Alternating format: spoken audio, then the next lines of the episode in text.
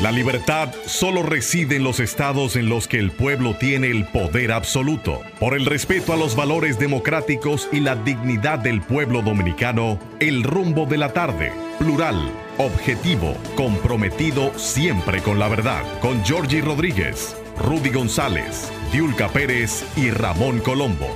Los poderosos ya están en el aire. Buenas tardes, República Dominicana. Iniciamos aquí el rumbo de la tarde con los poderosos Olga Almanzar, Rudy González, Georgie Rodríguez. En la parte técnica, Sandy Papo y Juan Ramón. Gracias a ellos, reciben ustedes esta transmisión con la calidad que se merecen. Estamos en Rumba 98.5 FM en la capital dominicana y Premium 101.1 FM en Santiago, la ciudad corazón para toda la región del Cibao. Buenas tardes. Buenas tardes, buenas tardes a toda la audiencia del rumbo de la tarde, buenas tardes a todo el equipo aquí en cabina y como siempre felices de estar con ustedes y de contar con su compañía en las próximas dos horas para analizar la noticia aquí en el patio y allende los mares. Don Rudy González. Gracias Olga, gracias don Giorgi, Sandy, Juan Ramón, qué bueno ustedes que están con nosotros y hacemos esta, esta dinámica cotidiana para analizar los, los hechos noticiosos del país. Em, estamos ya, la gente está en Semana Santa la gente está en Semana Santa ya. El, domingo próximo es el domingo de Ramos y comienza la Semana Santa. Y con ello termina ya en el día de mañana también el mes de marzo. El primer trimestre del, año ya se nos fue. Eh, la gente eh, está eh, entre los preparativos para, para aprovechar una semana de asueto los estudiantes que no tienen clase, muchas empresas que aprovechan la oportunidad. Unos hacen inventarios, otros eh, dan, trabajan uno o dos días y eh, su personal de producción merma. Eh, la gente va guardando oportunidades para la Semana Santa. Y aquí es muy frecuente decir, después de Semana Santa tal cosa. Porque hay como un antes y un después. Es una semana ya de... para, para todo. Antes era una semana de recogimiento. Georgie y yo conversábamos hace un rato de cuando nosotros éramos muchachos, o más jóvenes que ahora, eh, a mitad del siglo pasado, por así decirlo, que fue cuando nosotros nacimos, a mitad del siglo pasado, eh, la, vida era, era diferente y estos días eran días de puro recogimiento. Claro, el mundo ha cambiado, el país es muy grande, la, ciudad ya no son 14 calles, ya la cosa es diferente, las, la, tecnología, el modernismo eh, nos coloca en otras dimensiones, pero realmente se siente ese ambiente y con ello nos llega también todo lo que son las cotidianidades, porque el hecho de que estemos pensando o la gente esté eh, visualizando la semana próxima, porque es la Semana Santa, no dejan de sucederse episodios, de ocurrir eh, situaciones del día a día. Y dentro de todas esas cosas, hoy es el 179 aniversario de la batalla del 30 de marzo. Una de las dos grandes batallas épicas de consolidación de la independencia nacional. La primera se dio el 19 de marzo allá en Asua, en el cercado, pues, en, el número, en el número de Asua, la famosa batalla de Asua, y la del 30 de marzo que hoy se conmemora en Santiago, donde Fernando Valerio, Inver, Salcedo, eh, los grandes héroes, eh, con la, inspiración de Ramón Matías Mella, eh, celebraron esta batalla contra las fuerzas haitianas y lograron con una proporción mucho menor que las fuerzas organizadas regulares que en ese momento tenía el ejército haitiano, logramos vencer y logramos eh, poner en alto el nombre de República Dominicana que ya había eh, comenzado a calar como nombre en esta media isla, en esta parte de la isla. El 30 de marzo es, uno de, es una de esas epopeyas de la independencia de República Dominicana que se debe recordar por todo lo alto. No es un nombre de una calle, no es una fecha, no es el nombre de un monumento en, tal o cual sitio, es una de las fortalezas, de las, de las patas en que descansa nuestra independencia. Y ojalá que nuestros jóvenes, que nuestros eh, adultos eh, jóvenes todavía puedan eh, entender el valor de estos hombres que lucharon por esa independencia, que se había hecho casi como una forma simbólica el 27 de febrero, apenas menos de un mes antes. Se había hecho aquí en una forma simbólica con el trabucazo en la puerta del conde, entre la puerta de la misericordia y la puerta del conde, y se convirtió luego en una, se reprodujo como un fervor patriótico en la consolidación del nacimiento de nuestra república. Loor a los héroes del 30 de marzo. La batalla de Santiago también, como se le conoce. Se le conoce, claro, claro, claro. Y eso marcó la ratificación de, la independencia eh, que se proclamó en el baluarte 27 de febrero en 1844. Sí. Apenas un mes después fue la batalla de, del 30 de marzo, pero fue, fue una batalla heroica porque las fuerzas dominicanas estaban motivadas, motivadas, pero motivadas numéricamente inferiores. Todo, una quinta parte y, menos estructuradas que aquel que era un ejército para la guerra. Y se luchó bajo esa inspiración de libertad y de construir una nación libre e independiente y se tuvo los éxitos. Hoy hubo un desfile militar como es de rigor, como es de costumbre, lo mismo pasó el 19 de marzo en Asua, porque son epopeyas militares. Entonces, eh, de rigor, un desfile militar, fue cívico-militar, porque también participaron estudiantes y otras entidades, se puede decir cívico-militar, y hubo una serie de actos, un un oficial, encabezado todo por el presidente de la República, en Santiago, que precedido de algunas inauguraciones, algunas ya obras de gobierno, pero esto ya es parte de la celebración eh, patriótica, lo que ocurrió hoy en Santiago, y no era para menos. Mira, yo quiero dar a conocer una información que me envían desde el Banco Central de la República Dominicana. El gobernador del Banco Central, Héctor Valdés Alviso, sostuvo una reunión con ejecutivos internacionales del banco de inversión Citibank, encabezado por Alberto Torres, máximo responsable de la Corporación para las Relaciones con el Sector Público de Latinoamérica y el Caribe, en la que solicitaron al gobernador un análisis sobre el comportamiento de la economía dominicana, sus perspectivas así como su impresión sobre los recientes escenarios producidos a raíz de las quiebras de entidades financieras sucedidas en Estados Unidos y Europa. Asimismo señalaron el creciente interés, tomen nota, ¿eh? Por parte de inversionistas internacionales por las emisiones de bonos en la República Dominicana, además del éxito de las subastas realizadas, atribuyéndolo en buena parte al ancla reputacional y fortaleza institucional del Banco Central, la que se ha transmitido a otras instituciones de la República Dominicana, como por ejemplo la gestión de política fiscal. El gobernador indicó que dicha fortaleza queda patente en la cifra final de la inversión extranjera directa registrada en pesos dominicanos en la República Dominicana en el año 2022, la que ascendió tras los cálculos definitivos a 4.010 millones de dólares. En ese tenor, les informamos que la mejora en la entrada de divisas ha contribuido a la estabilidad cambiaria, de tal manera que al cierre del 2022 la moneda nacional mostró una apreciación de dos puntos porcentuales.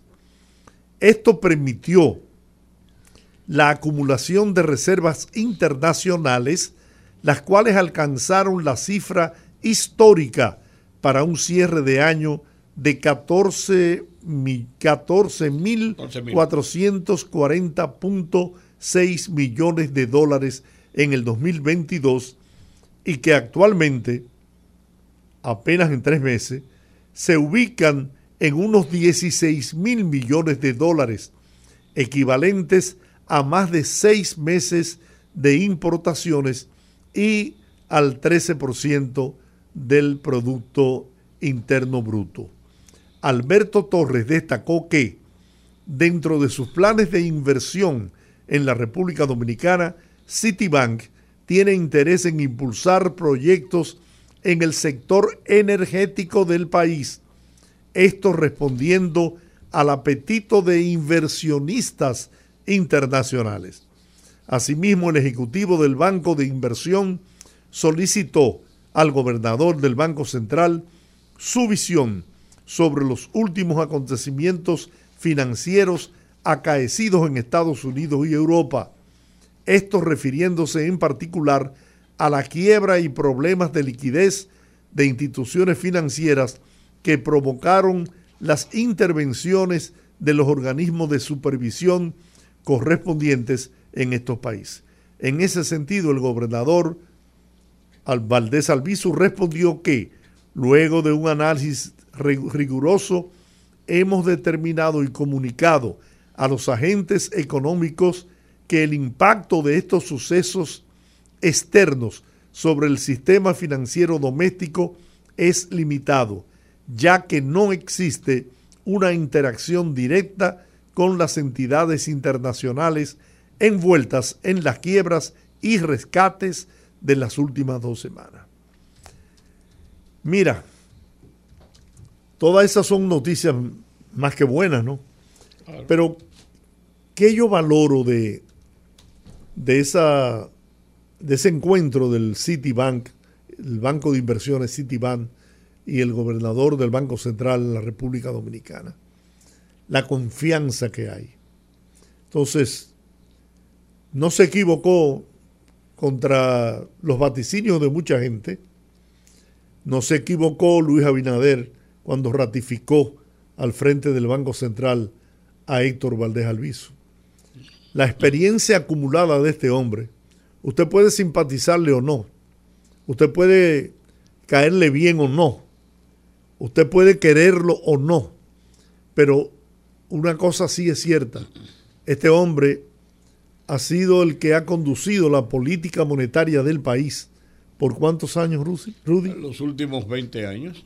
Con una estabilidad envidiable. porque él estuvo antes de el gobierno del 2004, de 2000 Estuvo cuando Balaguer también. Sí, bueno, Balaguer, Leonel lo hereda de Balaguer. Claro. Lo hereda de Balaguer y estuvo, por eso te digo, con una interrupción en el 2000, 2004 y después reinicia de nuevo a partir del 2005 hasta la fecha. Del 2005 a la fecha son 18 años y de 6 años anteriores son 24 años, casi 25 años. Entonces, eso es motivo para uno sentirse orgulloso y tranquilos también. Pero más que eso, yo eh, además de la, de la, de la, de los adornos que puede tener como economista Héctor Valdés y su equipo, tú usaste la palabra correcta, confianza. Hay un estado de confianza sobre la persona que dirige la política monetaria, la política financiera del país. O sea, cuando tú tienes una confianza, tú tienes a un Alan Grispan, tú solamente de mencionar el nombre, usted se quita el sombrero. ¿Tú me entiendes? Usted se quita el sombrero porque está probada la calidad. Y en el caso de Héctor Valdés, no cabe dudas, no cabe dudas a nadie a nadie. Por eso yo a veces oía a gente que se quejaba de que Héctor Valdés, que si está ahí, que si habla, que si no habla, que, se calle la boca, que lo que sea. Y yo pensaba para mis adentros. Y ese hombre está ahí porque sabe lo que está haciendo. Claro. Si no supiera lo y que lo ha demostrado. Pues, si no supiera lo que está haciendo, hubiera salido de, ahí del barrio. Ojo, no estamos diciendo con esto que en el país no hay economistas no, no, bajo ninguna con capacidades como la de él o quizás superiores a la de él. Pero la experiencia por el tiempo acumulado en esa posición lo proyecta como una un funcionario seguro, un economista confiable, seguro. Y para los organismos internacionales, la persona les representa confianza. Sí. Y eso es así. Y lo han dicho, lo han manifestado. eso es así. Yo te digo, eh, hay muchas cosas de la, de la política monetaria, de la política financiera del país que pueden ser discutibles que los expertos han dicho, yo creo que esto puede ser así o no puede ser así, pero hasta ahora, hasta el momento de hoy, por haber en contrario, para el momento de hoy, las políticas que se han aplicado han sido exitosas, aunque hayan roto patrones tradicionales o otras normas que podrían aplicar otros economistas, porque hay varias escuelas de, cómo aplicar la economía en esta situación, en esta situación, de acuerdo a esto, de acuerdo a aquello la política que ha llevado la administración del Banco Central hasta ahora ha dado resultados. Y eso es lo importante a final de cuentas. Dijo Bardés Albizu que en esta coyuntura es importante destacar que el sistema financiero dominicano continúa mostrando fortaleza patrimonial. Esto con un coeficiente de solvencia de 16.8% al cierre del año 2022 superior al 10% requerido. Oiga bien, 6.8 por arriba de lo requerido.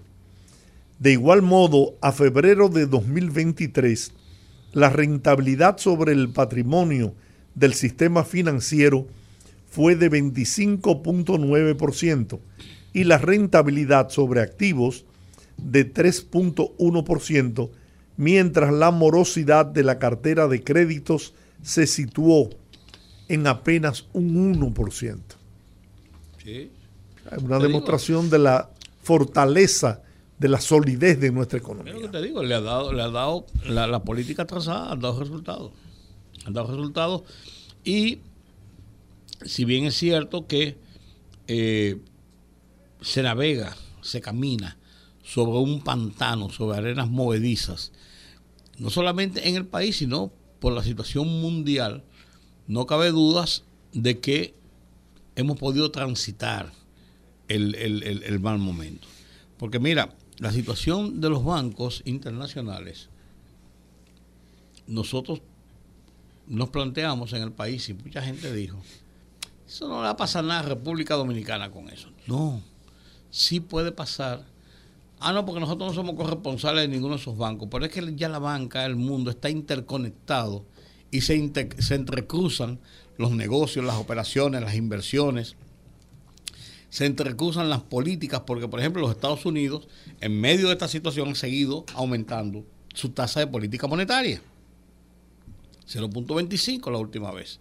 O sea, no no ha venido con la agresividad que inició en busca de frenar y comenzar a reducir la inflación, pero ese impacto definitivamente en las tasas de cambio en los Estados Unidos va a tener que afectar de una u otra manera esa misma estabilidad en las tasas de cambio y las operaciones de República Dominicana porque el dinero cuesta más.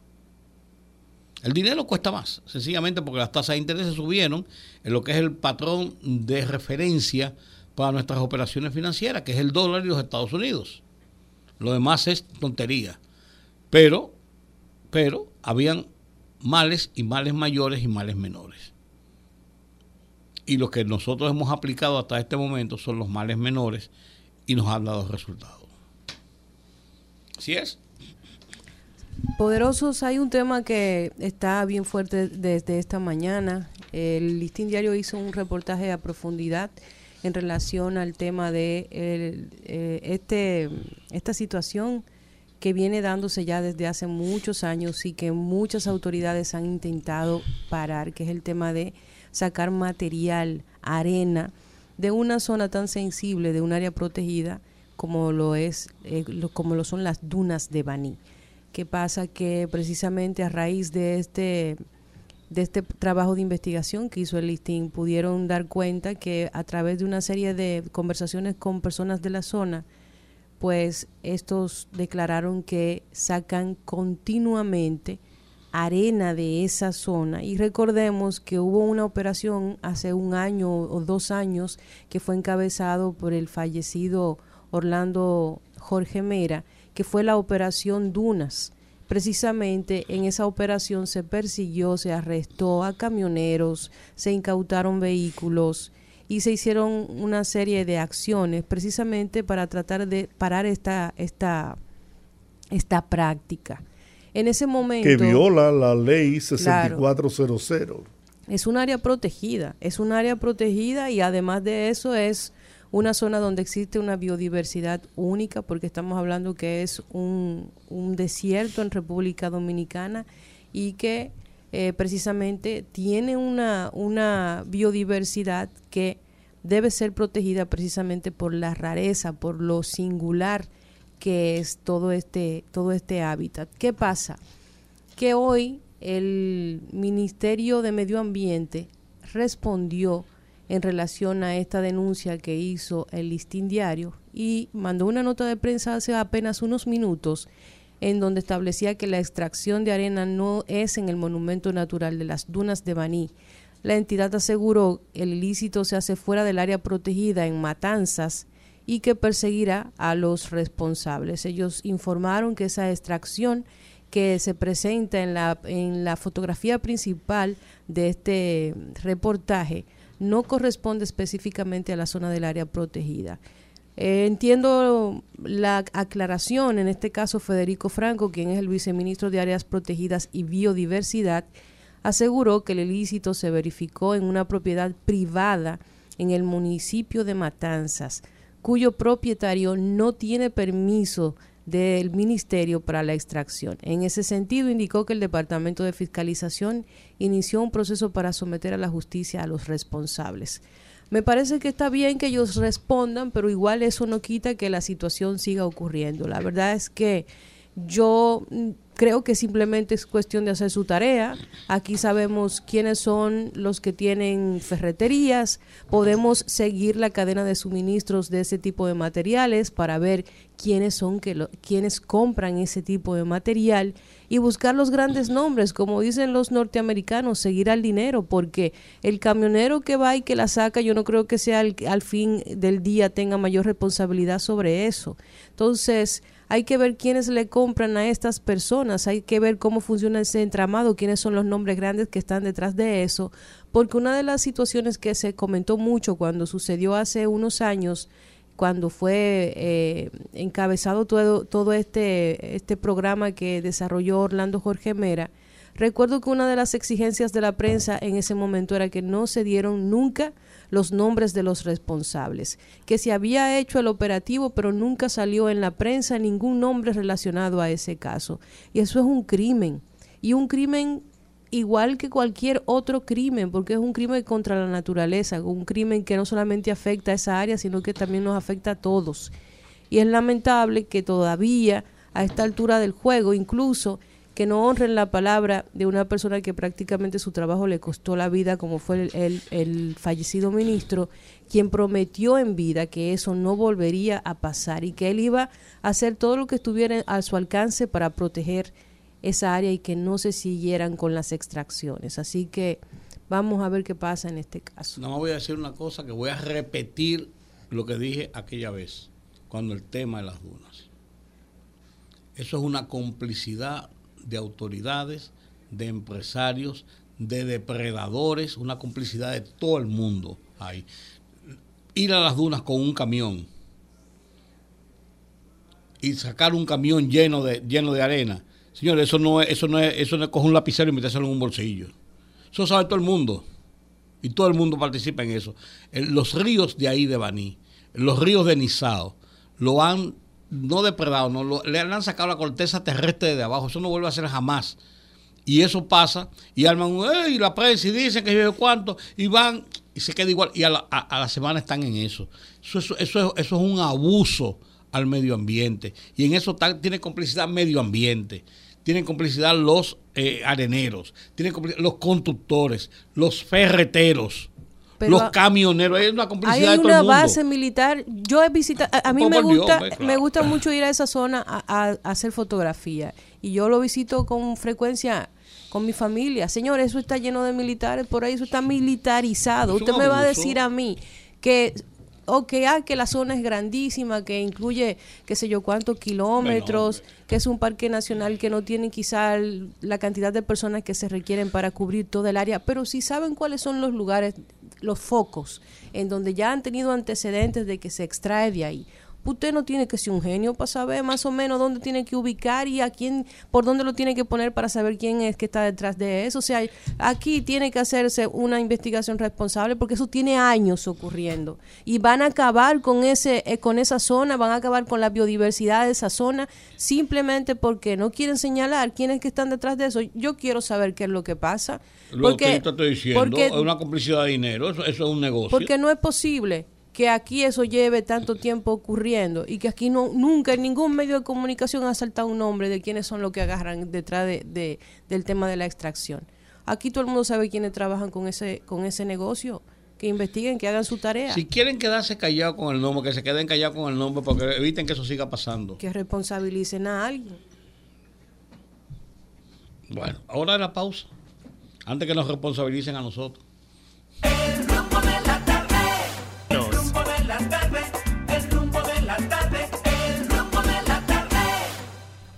Bien, aquí estamos, aquí seguimos, esto es el rumbo de la tarde. Somos los poderosos. Así nos han etiquetado, así nos han, nos han bautizado.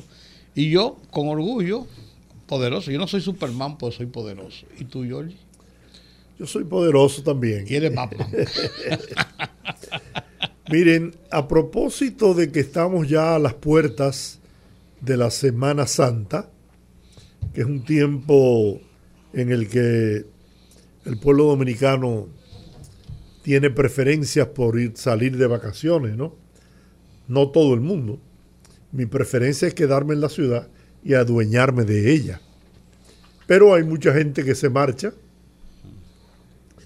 Y entonces, bueno, se hace necesario que se habiliten centros hospitalarios y el servicio de de salud en el país para enfrentar los accidentes que se producen.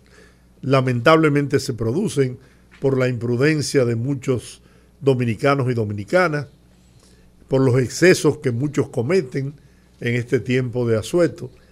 Y precisamente vamos a hablar ahora sobre el tema de los hospitales del Servicio Nacional de Salud y para ello tenemos a una voz autorizada, que es la doctora Yocasta Lara Hernández, directora del Servicio de Hospitales del Servicio Nacional de Salud. Doctora, un gran placer tenerla con nosotros. El placer es mío. Muy buenas tardes. Gracias por la invitación.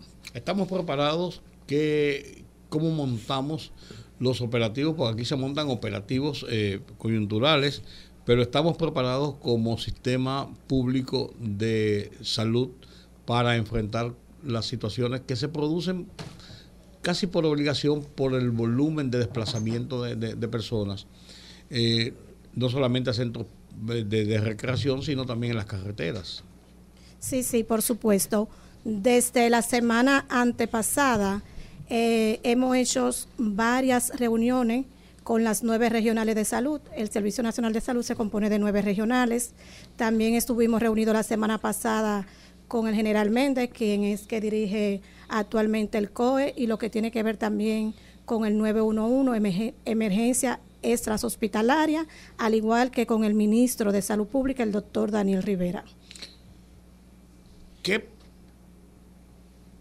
en el plan, qué personal va a trabajar en esto. Y le, digo por lo siguiente, porque los hospitales públicos regularmente tienen el personal incluso eh, estricto que necesitan, pero con un cúmulo mayor de personas que van a buscar asistencia, cómo se han preparado ¿De dónde han sacado ese personal? ¿Qué cantidad de personal estiman? Con relación a lo que es el personal, lo que hacemos por lo consiguiente es que redoblamos con el mismo personal que tenemos. Por ejemplo, si tenemos un personal que está de servicio cada cuatro o cada cinco días, reducimos los servicios, un personal de apoyo que ya tiene el conocimiento. Con relación a los que están en carretera, usted sabe que tenemos también muchísimos voluntarios que trabajan, que se ofrecen con la Cruz Roja, con el mismo COE y algunas instituciones. Pero lo que tiene que ver con hospitales, reforzamos médico, enfermera y demás personal con lo que nosotros contamos ustedes son los que le suministran el personal médico y de, enfermería y de apoyo a los hospitales móviles que se van a instalar en Boca Chica, Puerto Plata, creo. Esos hospitales móviles lo instala el Ministro de Salud Pública, el Ministerio, perdón, de Salud Pública. Y ellos refuerzan con su personal esos hospitales móviles. Claro, con el apoyo incluso de equipos de equipos de ustedes, que son los que manejan los equipos principalmente. Sí, con el apoyo del Servicio Nacional de Salud. Y tienen, las ambulancias. Sí, señor. Ustedes manejan las ambulancias. Sí. ¿Qué personal, qué cantidad de personal estiman ustedes que va a participar en este operativo para Semana Santa? ¿Qué días son los más críticos? Y eh, tercero, así mismo rápido, para porque es la misma Bueno, mire, el personal realmente para mañana nosotros tenemos una nueva reunión. No tengo el número de personal que va a trabajar en lo que es la carretera. Pero sí, eh, con relación, perdón, usted me hizo otra pregunta. Eh, la cantidad de personas y, cuáles son los puntos más, críticos. Bueno, los puntos más críticos, por supuesto, siempre han sido carretera, punto del este, el este que se desplaza mucho hacia los hoteles y norte.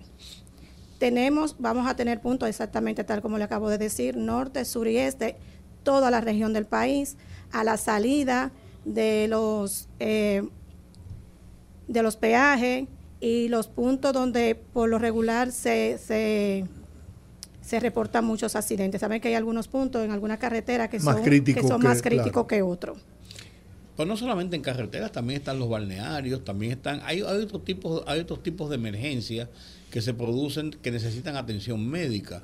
No solamente son la, la carretera es lo, principal por el flujo de personas que, que, transitan por ella. Pero hay otros puntos. Por ejemplo, Boca Chica. Para poner un ejemplo, Boca Chica es un hervidero de gente. Y allí. tengo entendido que en los cuatro días de Semana Santa, eh, visitan la playa de Boca Chica entre 300 y 400 mil personas.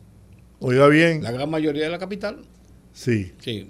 Y muchos ciudadanos extranjeros también. Entonces, la alerta, eh, la alerta. Casi mayoritariamente. Sí, lo que yo le preguntaba, sí, yo sé por dónde tú andas. Con relación a lo de...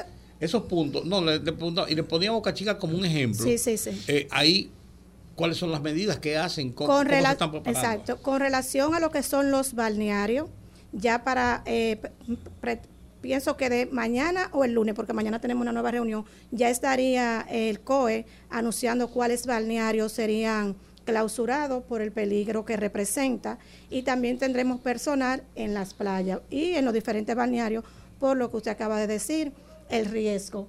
También Estamos preparados con relación, porque no solamente, como usted dijo, accidentes y también lo posible que se puedan ahogar, también tenemos lo que son que intoxicación. intoxicación por alcohol y alimenticia. Ya abastecimos lo que son las nueve regionales de salud con el medicamento que se usa en caso de que se presente intoxicación por alcohol, porque usted sabe que ahora hay un nuevo método de un alcohol adulterado. Ya estamos preparados con ese medicamento por si se presenta alguna eventualidad. Cuando se da una de este tipo de, operativos, ¿es, ¿este sería su primer operativo o ya ha participado antes en operativos de esta naturaleza? no, yo ya he participado antes. ¿Cuáles son las emergencias más frecuentes durante el, feriado de Semana Santa? Accidentado. Accidentados de motocicleta. Motocicleta por lo regular es el mayor número, de hecho, tengo una estadística acá. Y más o menos ¿Cómo funciona eh, la distribución de los operativos? O sea, para una gente que está vacacionando, le sucede cualquier cosa, dependiendo de la naturaleza del accidente o de la situación, tiene que llamar específicamente a alguien o ustedes han establecido protocolos de cómo funciona la cadena de mando ante un posible evento de ese tipo. Hay protocolos Y también hay clasificación de hospitales. Nosotros tenemos 190 hospitales en lo que compone la red pública. De esos 190 hospitales están clasificados en hospitales de segundo nivel y de tercer nivel. Dependiendo del tipo de accidente que tenga el individuo, entonces si, no, si es un accidente que compromete eh, cuello, columna, que ya entonces eso es un hospital de alta complejidad al cual debe de ser referido el paciente, se estabiliza el paciente, en el hospital, claro, que lo lleven de inmediato. Y de ahí, si es un hospital de segundo nivel, lo referimos a un hospital de tercer nivel o alta complejidad, como es el Darío Contreras, el NEI Aria Lora y el traumatológico profesor Juan, Bosch, que está en La Vega. El, Taiwán también, ¿verdad? El Taiwán atiende, pero que si es de alta complejidad, si es que tiene compromiso de médula a nivel cerebral, columna, entonces preferiblemente son hospitales que tienen especialistas de... Eso es grandes ligas ya. Sí, señor. ¿Y que Aparece sí en el Taiwán porque el Hospital Taiwán es un hospital regional, pero sin embargo, esos tipos de cirugía es más recomendable que se hagan en el NEI, Darío, cercano también, y el profesor Juan Bosch en la ¿Cuál es la situación de los hospitales en la República Dominicana? Porque hay mucha gente dada a, hacer críticas, ¿no?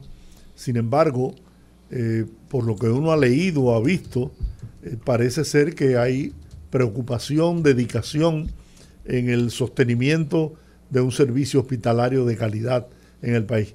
A mí me gustaría conocer su experiencia.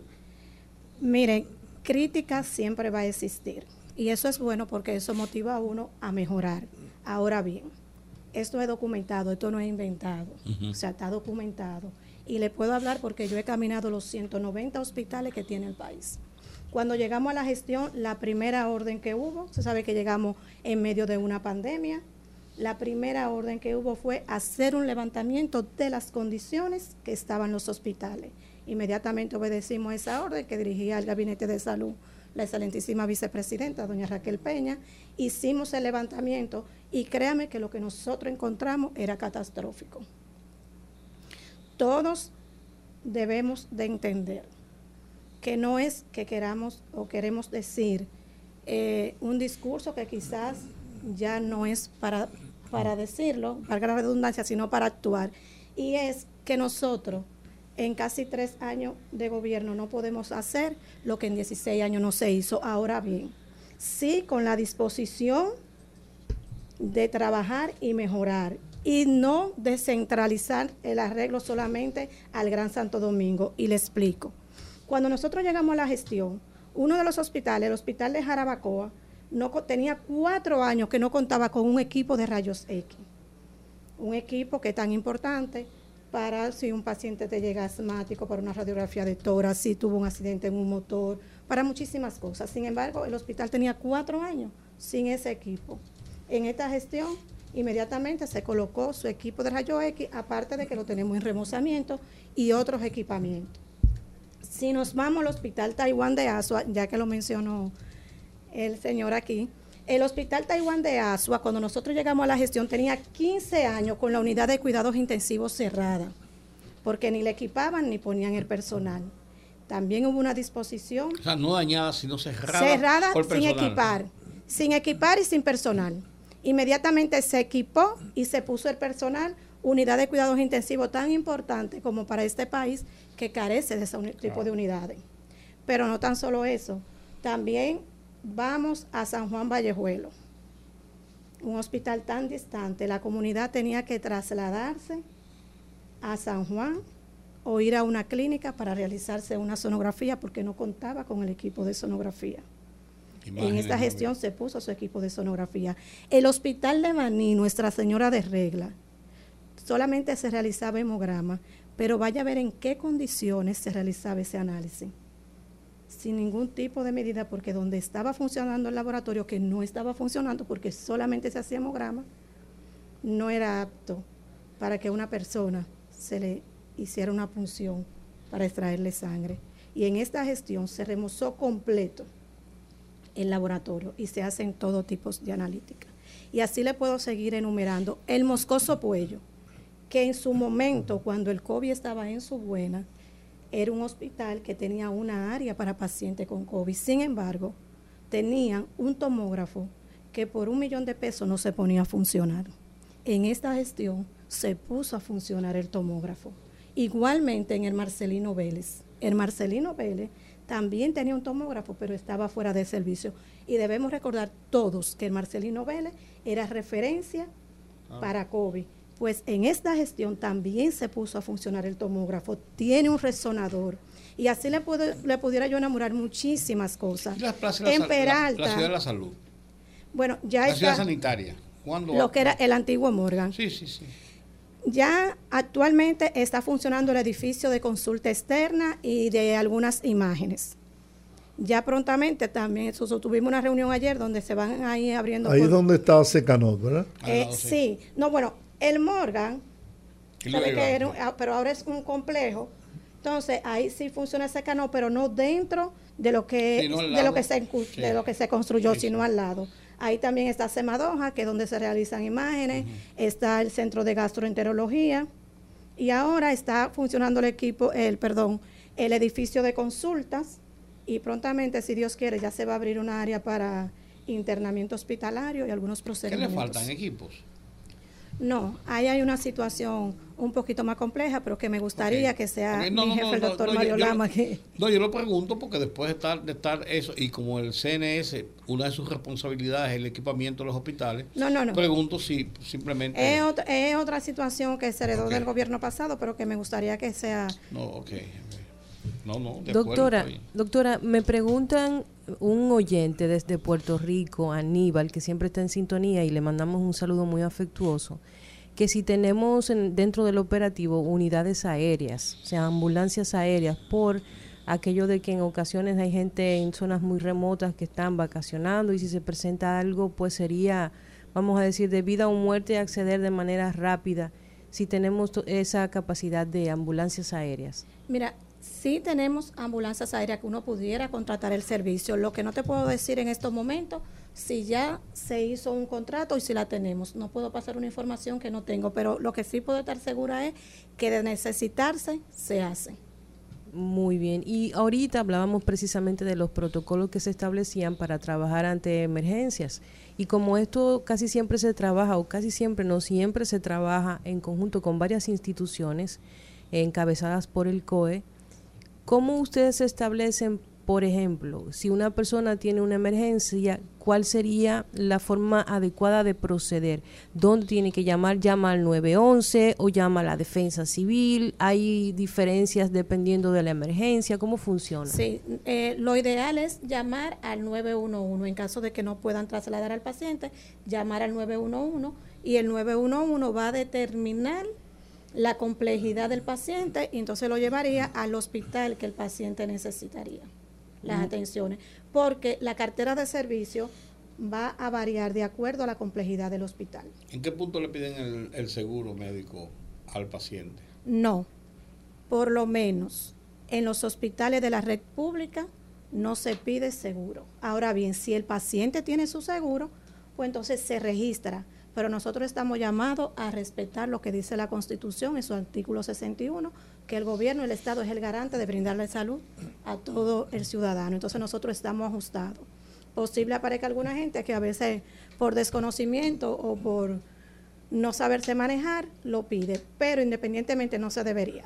A pesar de que cuando el paciente inmediatamente usted lo entra en un sistema, en la, o sea, en la computadora, el sistema del hospital, te dice si el paciente tiene seguro o no nosotros no tenemos que saber si el paciente tiene seguro o no. Nosotros tenemos, tenemos que preservar la salud del paciente. Es ¿Qué avances hemos experimentado en apenas casi tres años de gobierno del presidente Abinader en el aspecto eh, hospitalario? Mire, la salud ha avanzado. Ya le expliqué, eso solamente fue una pincelada de cómo hemos ido mejorando con relación a equipamiento. Pero también hemos ido mejorando con las aperturas de nuevas carteras de servicio que no existían en algunas provincias. Y esto se traduce a calidad de vida de los pacientes. Eh, hemos puesto a la disposición, se han abierto más unidades de diálisis, o sea, de pacientes con problemas renales, que eso se traduce a calidad de vida porque por lo regular esos tipos de pacientes cuando tienen que trasladarse, no se pueden trasladar solo, Entonces, cuando usted dice, bueno, puso una unidad de, de diálisis para el este, una que se abrió en el, en el hospital en el Pino, en el Oliver Pino, en San Pedro, eso es calidad de vida para los pacientes porque ya no tienen que trasladarse a la capital. Entonces, aparte de calidad de vida, ahorro también de tiempo y de dinero, porque el paciente que se dializa no puede estar solo. Entonces, cuando usted tiene que viajar con otra persona, es más el dinero. También le explicaba con relación a los servicios en esos hospitales lejanos que anteriormente no se realizaban y que ahora se están realizando. Eh, hospitales que eh, el Hospital Marcelino Vélez tiene resonador que nunca había tenido resonador y tiene ya un resonador. Tenemos el, el Taiwán que nunca había tenido también, ¿ustedes eso? No, no, no.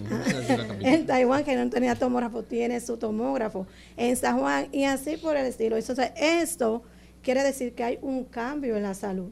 Y cuando usted apertura más servicios y cubre los servicios, vuelvo y repito, es calidad de vida para los pacientes. Aparte de que se descentraliza la cantidad de pacientes en los hospitales de la gran urbe. Hay médicos especialistas en todos los hospitales públicos. Sí, por supuesto. Los médicos se nombran o se contratan de acuerdo a la cartera de servicios de los hospitales. Una pregunta que siempre me surge cuando llegan estas épocas así de Semana Santa. Yo siempre me ha tocado ver personas que piensan que están en medio de una celebración, tienen algunos síntomas, se alteran, llaman a quizás al 911 o llaman para que se lo lleven a algún hospital y cuando van resulta que es algo completamente inocuo y leve. Y se gana se, se gasta una serie de esfuerzos y recursos en algo que probablemente se hubiese podido manejar en casa. Pero eso es por el tema de la información en algún punto del proceso de este operativo han pensado en socializar algunos tips para las personas? Por ejemplo, ya sabemos cuáles son las situaciones que más frecuentemente se dan, intoxicación por el tema alimentario o el tema del exceso del alcohol de la gente, que a mí todavía me sorprende que la gente se ponga mal por beber alcohol, pero bueno. Hay gente que se deja confundir con, la, con las informaciones de los bancos. ¿Tú qué, no, me, refiero a eso si en algún momento piensan hacer algún tipo de, de campaña campaña, socialización, para que la gente pueda manejar ciertas cosas que se dan con frecuencia durante la Semana Santa, insolación, deshidratación, intoxicación, para que precisamente se pueda concentrar los esfuerzos a las personas que sí lo necesitan. Por lo regular, siempre se hace este tipo de campaña con relación que si toma alcohol no, eh, no manejes, si vas a manejar también, póngase Son medidas preventivas, ¿no? Todas esas medidas preventivas sobre el alcohol, la moderación, los alimentos, siempre se hace ese tipo de campaña. Y los canales que son oficiales para los reportes que se estarían dando y si la gente tiene alguna inquietud, ¿dónde puede dirigirse? Esta Semana Santa 2023, que se llama Semana Santa Compromiso por la Vida, la voz autorizada a partir del lunes es el general Méndez. Muy bien. ¿Hay servicios de salud mental? En los hospitales? Sí, señor. Y se está ampliando ahora. Porque eh, a veces hay personas que aunque no lo crean, sí, post pandemia ha aumentado los casos eh, de salud mental, sí ha aumentado y se están aperturando más camas a nivel nacional. Tenemos una unidad en el Hospital Salvador Begotier, tenemos unidad en el Moscoso Puello, tenemos unidad también en el Dario Contreras tenemos ya unidad a nivel nacional. En el Calventi creo también. sí, señor. Y, a nivel nacional en el Rodolfo de la Cruz Lora.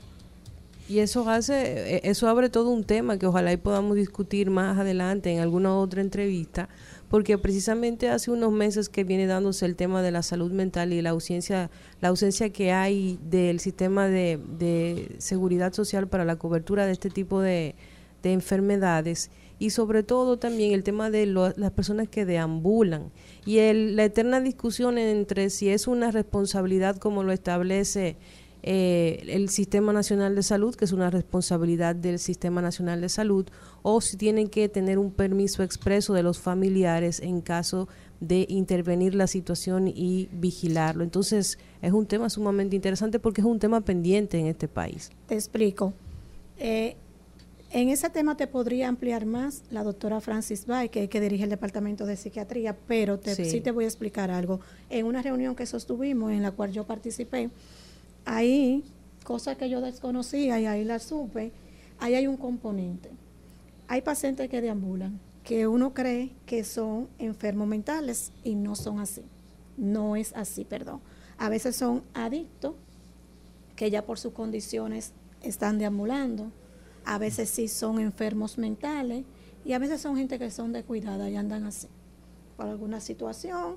Entonces hay que determinar si son adictos, si realmente son enfermos mentales o si son gente que están caminando, que tienen sus condiciones hay que recogerlo y que no le importa Hay que nada. recogerlo de todas maneras. Sí, sí, pero le explico. Si no, Depende de lo que sea el paciente que se determine, hay una una eh, Una respuesta. una respuesta de otras instituciones que no es necesariamente de salud pública ni del Servicio Nacional de Salud. Pero repito, ese tema se lo podría abundar más la doctora Francis Weiss. Así es. Bueno, agradecerle, ¿verdad?, a la doctora Yocasta Lara Hernández por esta interesante conversación, muy orientadora para nuestra audiencia, a propósito de que estamos a las puertas ya de la Semana Santa. Así que, doctora, inmensamente agradecidos porque viniera hasta nuestros estudios y poder conversar este tema con usted. Gracias a ustedes por la invitación y por ser portavoz a, a los radios escucha y nos eh, antes decirle que precisamente lo que estábamos hablando ahora mismo, si va a conducir, poner su cinturón de seguridad, eh, no tomar, tomar las precauciones, los alimentos, los balnearios y tener mucho cuidado. Pero de todos modos, en caso de presentarse una eventualidad, ya el Servicio Nacional de Salud está abastecido con medicamentos, reforzando su personal y a la disposición. Lo que sí queremos es que no le pase nada, pero en caso de, Exacto. le Ahí está- ahí garantizamos. están. Gracias. Bueno, muchas gracias. Gracias. Vamos a la pausa, regresamos en breve en el rumbo de la tarde.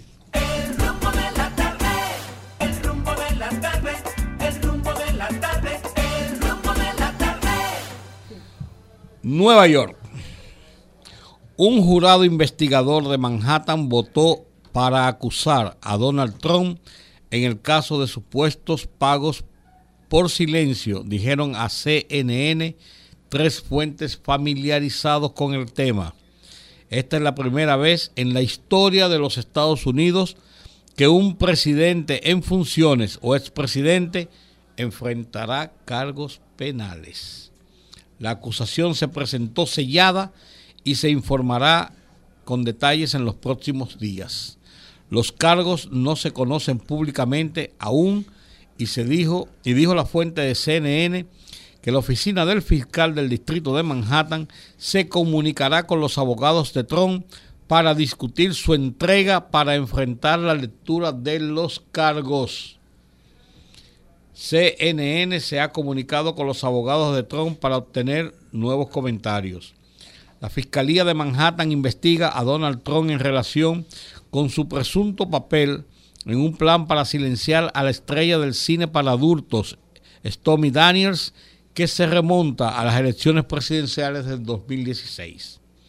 La decisión seguramente tendrá repercusiones en todo el país, empujando al sistema político de los Estados Unidos aguas desconocidas, pues nunca ha visto a uno de sus expresidentes enfrentar cargos penales y mucho menos mientras se postula nuevamente para aspirar a la Casa Blanca.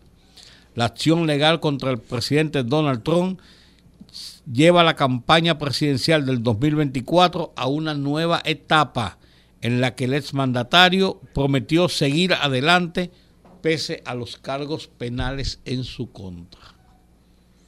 Están Bueno. pichando con duro. Mira, con duro. Yo, yo, yo, no, yo no quiero ni estar en palco porque se me puede pegar un pelotazo de, de, de esos de, de, de foul de Un palo. eso. Sí, yo prefiero estar en, la- en las gradas allá atrás. Mira, yo quiero agradecer, quiero agradecer a, a doña Ligia García que nos envió este, este mensaje. Los pájaros ancianos ya no vuelan y no hay residencias de ancianos para ellos. Por lo tanto, los pájaros más jóvenes de cualquier especie se encargan de alimentarlos. Ese es un gran mensaje para los seres humanos. las aves enseñando al ser humano. Qué hermoso. Cuando Gracias, se, doña Ligia. Cuando se dice pájaros ahí, es de aves, que se está hablando para que no haya confusión. Aunque si usted quiere, coja su confusión. No, porque es bueno decirlo, ¿verdad, Giorgio? Para que después no Valga digan- la aclaración. Sí, para que después no digan de que ustedes están. No, no, nosotros nada. Ay, papá.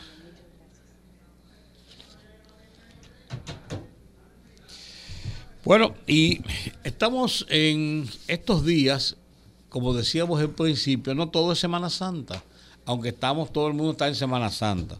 Pero, por su lado, la ADP está reclamando cumplir, está reclamando el presidente cumplir con los maestros en los planes de jubilaciones y pensiones.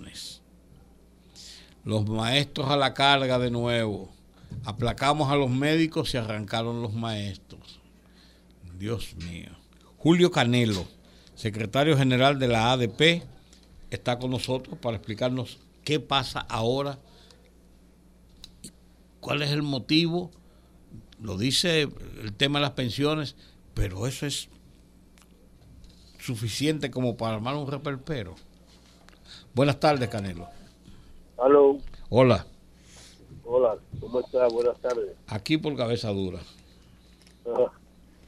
Pues, Cuéntenos usted, ¿qué es lo que está pasando con los pensionados y los jubilados de la ADP? O del magisterio.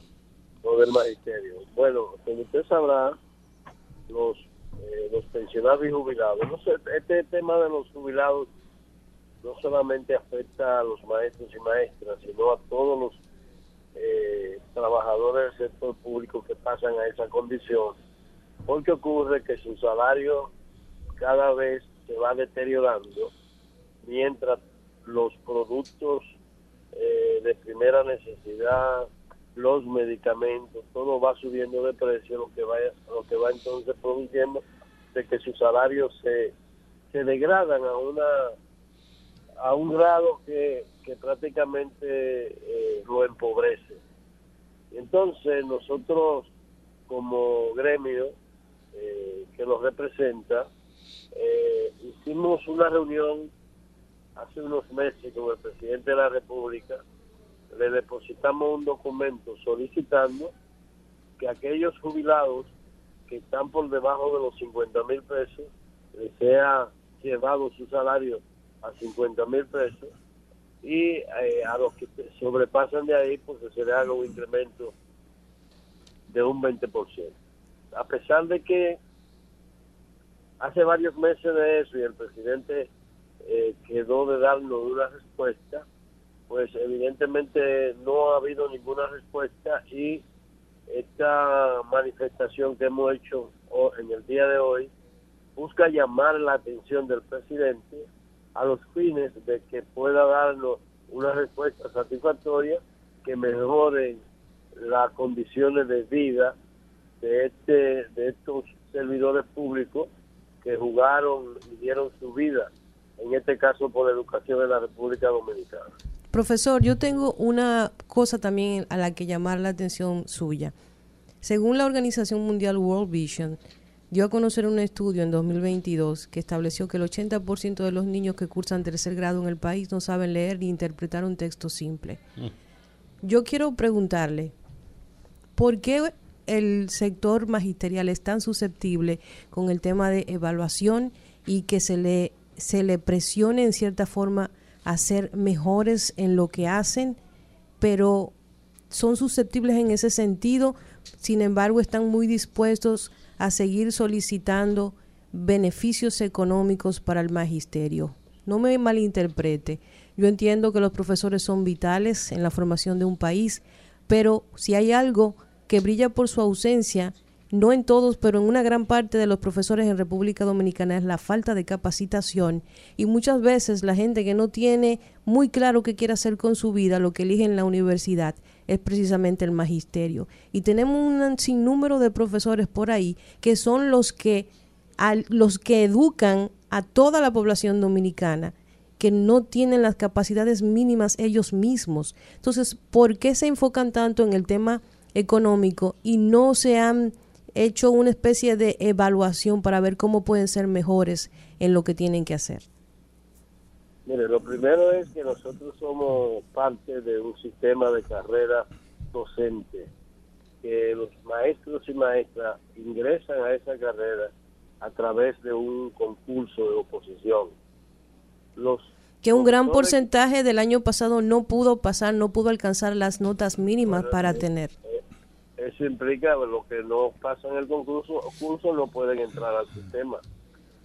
Eh, eso evidencia entonces que hay, diríamos, un- un- una especie de sedazo para eh, que entre lo mejor. Pero déjeme decirle que el, el echar, diríamos, la responsabilidad de, de la situación de la calidad eh, en la educación exclusivamente al magisterio, es incluso desconocer lo que establece la propia ley 66-97 en su artículo 58, que establece 13 indicadores de calidad, de los cuales el maestro es responsable solamente de tres.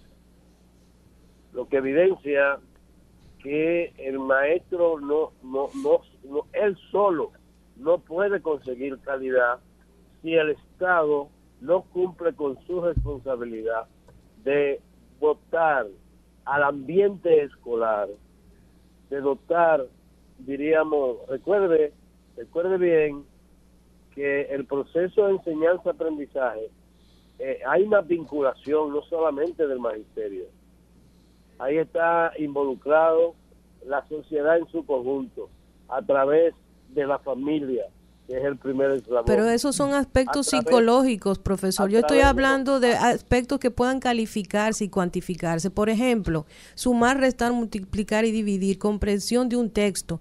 Esas son cosas que son cuantificables. Lo que usted establece tiene que ver más bien con formación humana y estamos de acuerdo usted y yo ahí en que eso también corresponde a la sociedad y a la familia.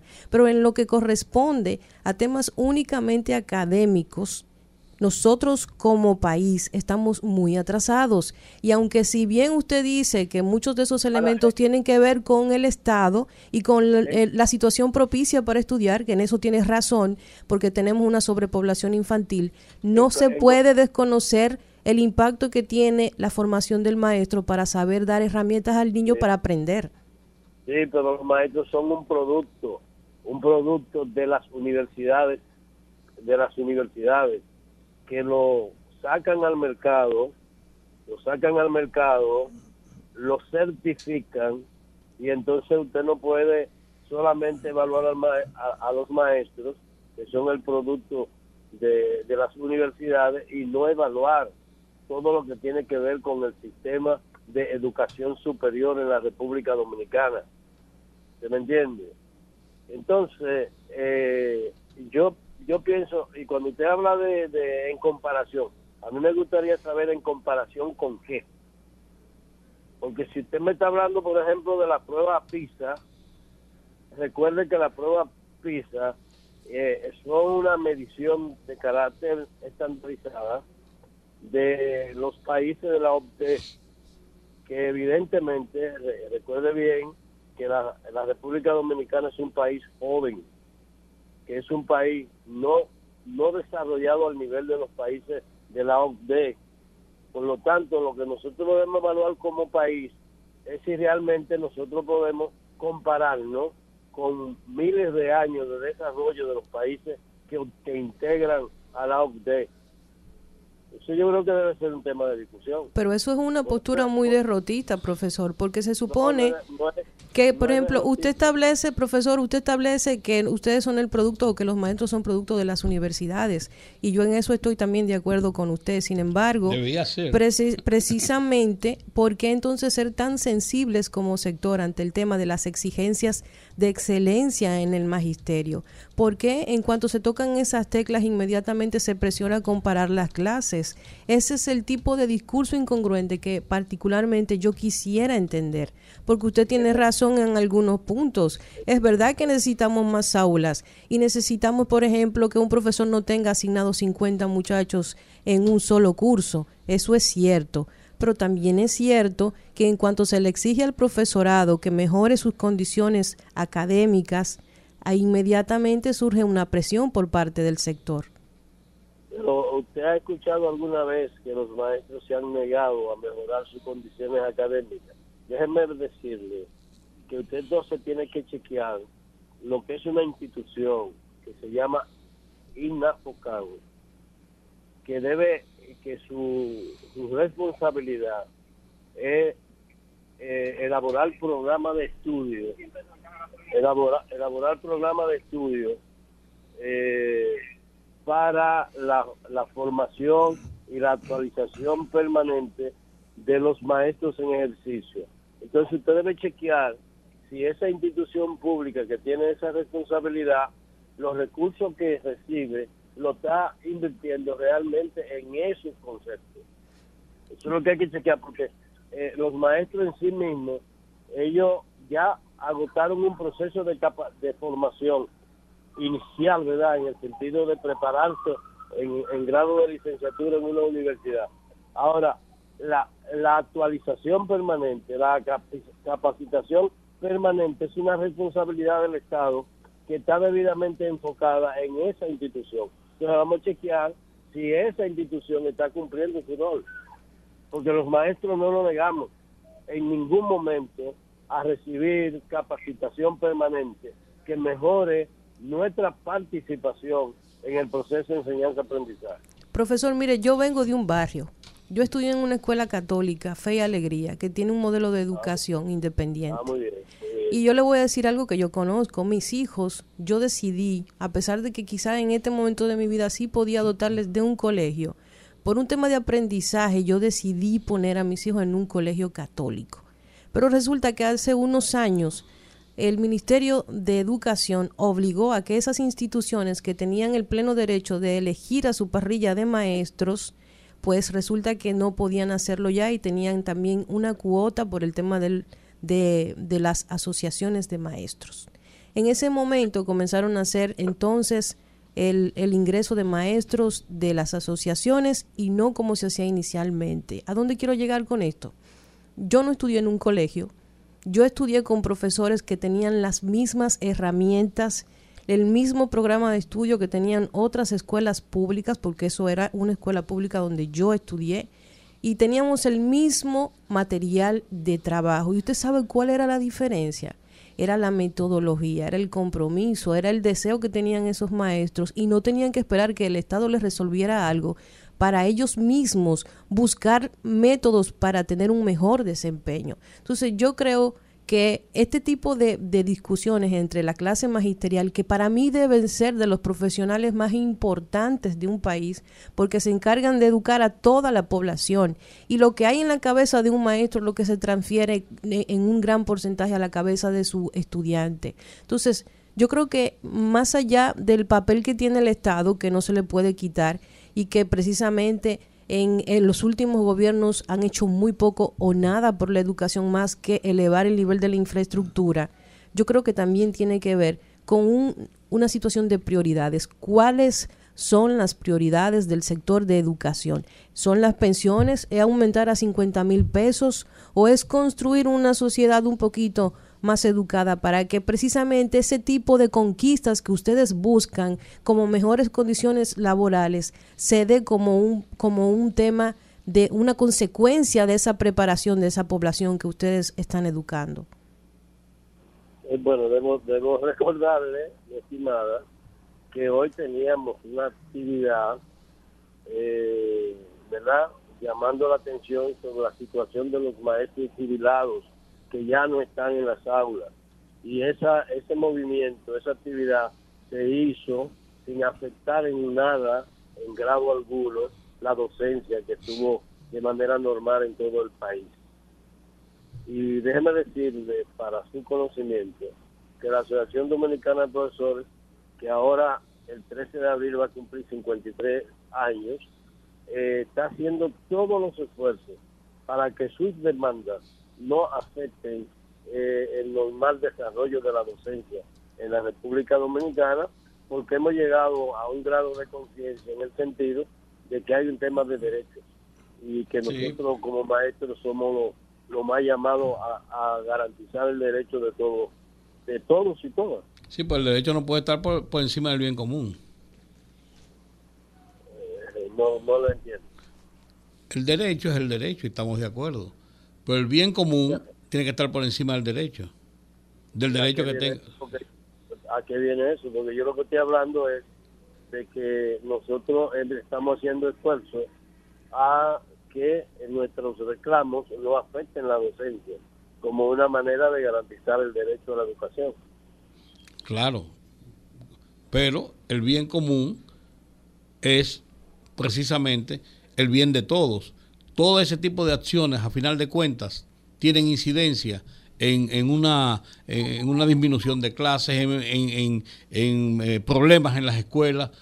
No, no, no, no podemos leer la carta entre barajas, en- entre, No, no, entre gitanos. No, no, no acabo de entenderle porque yo le estoy diciendo que hoy tuvimos Ajá. una actividad eh, para llamar la atención del gobierno de los maestros pensionados y jubilados que ya no están en el sistema y que eso en grado alguno afectó la docencia en la República Dominicana. Ni la va a afectar tampoco. ¿Ah? Ni la va a afectar tampoco. Bueno, entonces si eso no le merece a usted, diríamos, eh, un reconocimiento de que estamos avanzando, pues entonces no sé cuál es su, cuál es su queja. Está primero para la Asociación de Maestros el interés sagrado de formar y educar a los estudiantes o por el contrario, está primero para los maestros los beneficios personales que obtienen por ese servicio que le ofrecen a la ciudadanía. Mire, eh, usted debe ver que el sistema educativo dominicano tiene todo una organización en los mandos medios que tiene que ver con el maestro y la maestra que están directamente vinculados al proceso de enseñanza-aprendizaje, tiene que ver con una dirección del centro que tiene un equipo de gestión, tiene que ver con supervisores del proceso. Entonces, usted no me puede evaluar solamente a los maestros, tiene que evaluar todo el sistema medio, eh, todo el sistema educativo en los niveles medios, porque si un centro tiene un equipo de gestión, ese centro debe velar, que tiene una dirección, debe velar porque en el marco del territorio donde se desarrolla, eh, se produzca calidad en los aprendizajes. Entonces vamos a evaluar todo, no vamos solamente a evaluar y a cuestionar a los maestros como que si ellos están solos. No, ellos son parte de un sistema y usted tiene que evaluar el sistema en su conjunto y evaluar la responsabilidad de cada quien. Yo recuerdo que hace un- unos años, quizás no muchos, se había propuesto traer incluso maestros eh, de España y de otros lugares para tratar de, de ayudar en la formación del maestro dominicano y esto recibió un rechazo total, ¿no? Eh, ¿Usted, usted eh, piensa que esto sería una injerencia, una violación de derechos? ¿O por el contrario, si pudiéramos eh, aprovechar la experiencia, la calidad de esos maestros internacionales, no sería de utilidad para mejorar la educación dominicana? Es que aquí en la República Dominicana, eh, y si usted chequea el registro de elegibles, hay el personal calificado suficiente. El tema, el tema no es traer maestros de otro país, porque eso diríamos que la República Dominicana no tiene instituciones capaces de formar. Eh, incluso ustedes estarían de- descalificando con esa eh, propuesta a las propias universidades dominicanas. Yo creo que lo que ustedes pueden contribuir es a que hagamos una radiografía y una revisión de, todo el sistema educativo dominicano y ver por qué a partir del 4% que debió emplearse, ¿verdad? Para mejorar todo el sistema educativo dominicano parece que se ha ido más por el tema del negocio que por, lo, por el tema de la inversión en los actores educativos, que son los maestros, los estudiantes y la comunidad. El Creo tema no es, el tema no es, no son las universidades. El tema es la baja calidad de lo que han accedido a, a- a estudiar, que se han quemado más del 80% muchas veces en, la, en las matriculaciones y en, y en, y en la profesio- profesionalización. Ay, pero ¿y por qué usted no quiere, por qué usted no quiere involucrar las universidades? Yo no he dicho que no la involucro, yo digo que más que las universidades, el problema está en la calidad de lo que van a estudiar eso. Como decía Olga ahorita, porque aquí había, una- había la costumbre, y ese es uno de los problemas que tenemos en la escuela, de que el que no quería, no tenía vocación para otra cosa, no- o no daba para otra cosa, se metía a maestro, se enganchaba a maestro. Ese es el tema. Bueno, eh, yo le digo a usted que nosotros tenemos un sistema de carrera docente, se ingresa por concurso, eh, debidamente eh, eh, organizado y supervisado por el Ministerio de Administración Pública. Entonces, eh, simplemente vamos a revisar el sistema porque yo lo que observo es que ustedes hacen énfasis solamente en el maestro y el maestro es un eslabón de la cadena. Vamos a chequear todo el sistema educativo a ver qué es, dónde es que está fallando, por qué razón, a partir de mayores, eh, eh, diríamos, inversión, hay resultados tan pobres a nivel de la calidad de la educación. ¿Han hecho ustedes Vamos, esa va- evaluación la- como asociación de profesores del país? ¿Cómo es? Que se han hecho ustedes la evaluación del por qué, a pesar de que hoy tenemos un 4% del Producto Interno Bruto para la educación, la calidad de nuestra educación es tan pobre. Sí, porque el, el 4% ha ido más hacia el negocio educativo que hacia mejorar la calidad, la calidad de la educación. No, eso, eso lo sabemos. Por ahí hay eh, escuelas que se le han dado in- eh, avances a ingenieros que ni siquiera solares tenían así eh, contratados. Vamos, ni esa- no es una responsabilidad de, de la ni de los maestros. No, no, no, yo imposible. Imposible, yo no estoy diciendo eso. Estoy eh, corroborando lo que tú dices, Ah, muy bien, muy bien. que se ha invertido mal el 4% de la educación. En eso estamos totalmente de acuerdo. Así es. Lo que yo pienso es que ustedes como eh, institución que agrupa a los maestros del país, por lo menos deberían eh, forzar, ¿no? a que se haga una evaluación de por qué el fracaso a pesar del 4%. Es lo que yo Mire me refiero. cosa, Mire una cosa, está establecido en el sistema de carrera docente, en, en, el, en el estatuto del docente incluso, que los maestros deben ser evaluados cada tres años. ¿Y usted sabe qué ocurre con el, con el sistema de la evaluación del desempeño?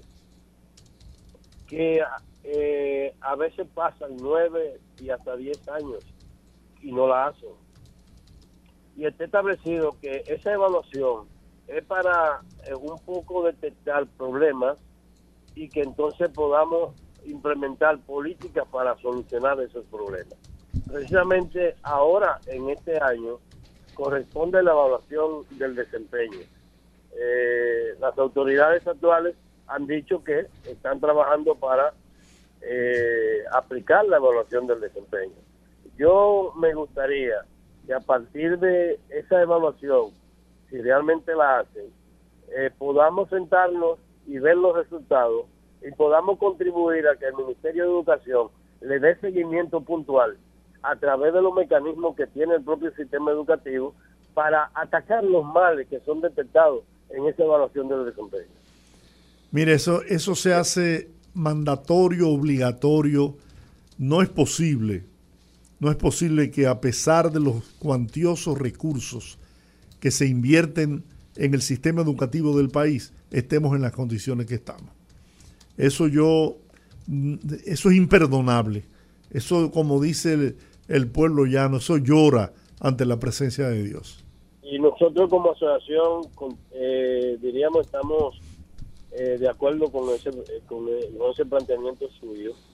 Debemos recordarle que la naturaleza de la Asociación Dominicana de Profesores es un gremio que agrupa a, a los maestros y maestras del sector público de la República Dominicana y que su naturaleza es eh, luchar por la mejoría de las condiciones de vida y de trabajo de los maestros y maestras. Sin embargo, la Asociación Dominicana de Profesores trasciende en el sentido de presionar cada vez más para que las escuelas estén en condiciones de realmente eh, dar un proceso de calidad educativa.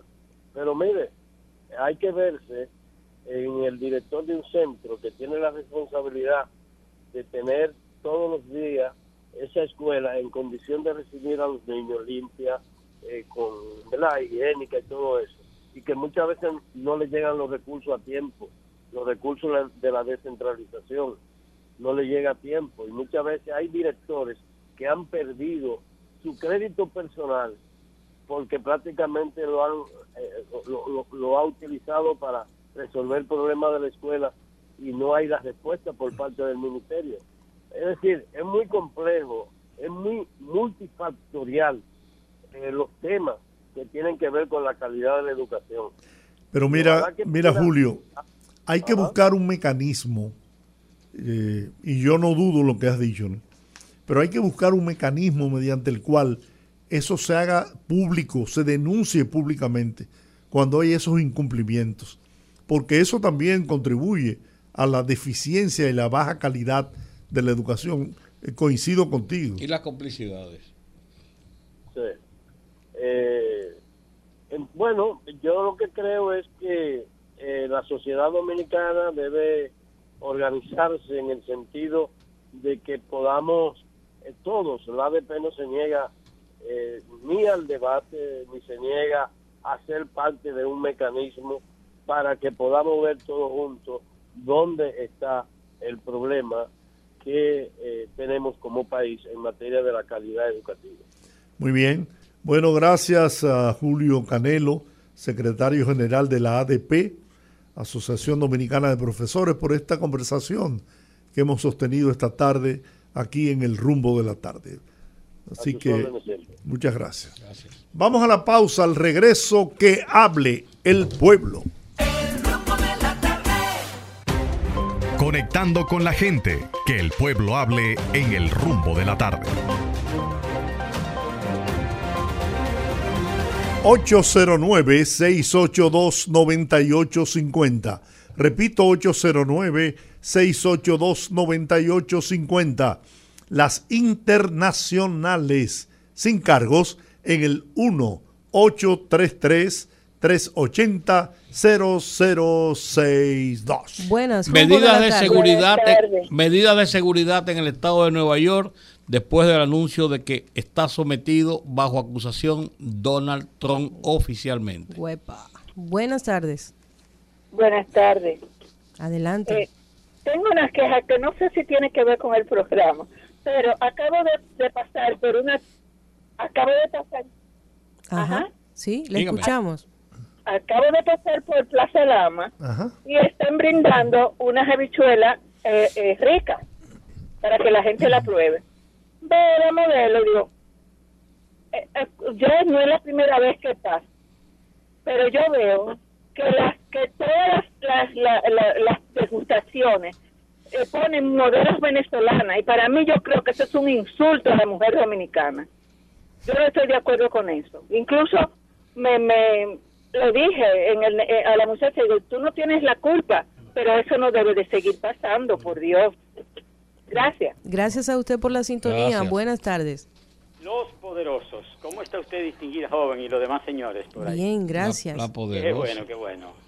Eh, felicitándolo por su programa. Muy acertada todas las cosas que dice. Muchas Mire, joven, soy yo, el señor Frank, de aquí de Villamella. Adelante, Para cómo no. recordarle el casito de la señora. Ah, no, esa, esa señora la están atendiendo muy bien. De hecho, hoy hablé con ella otra vez. La llamé porque le dije que le iba a llamar todos los días para darle seguimiento a ver si la llamaban del Ministerio de la Mujer.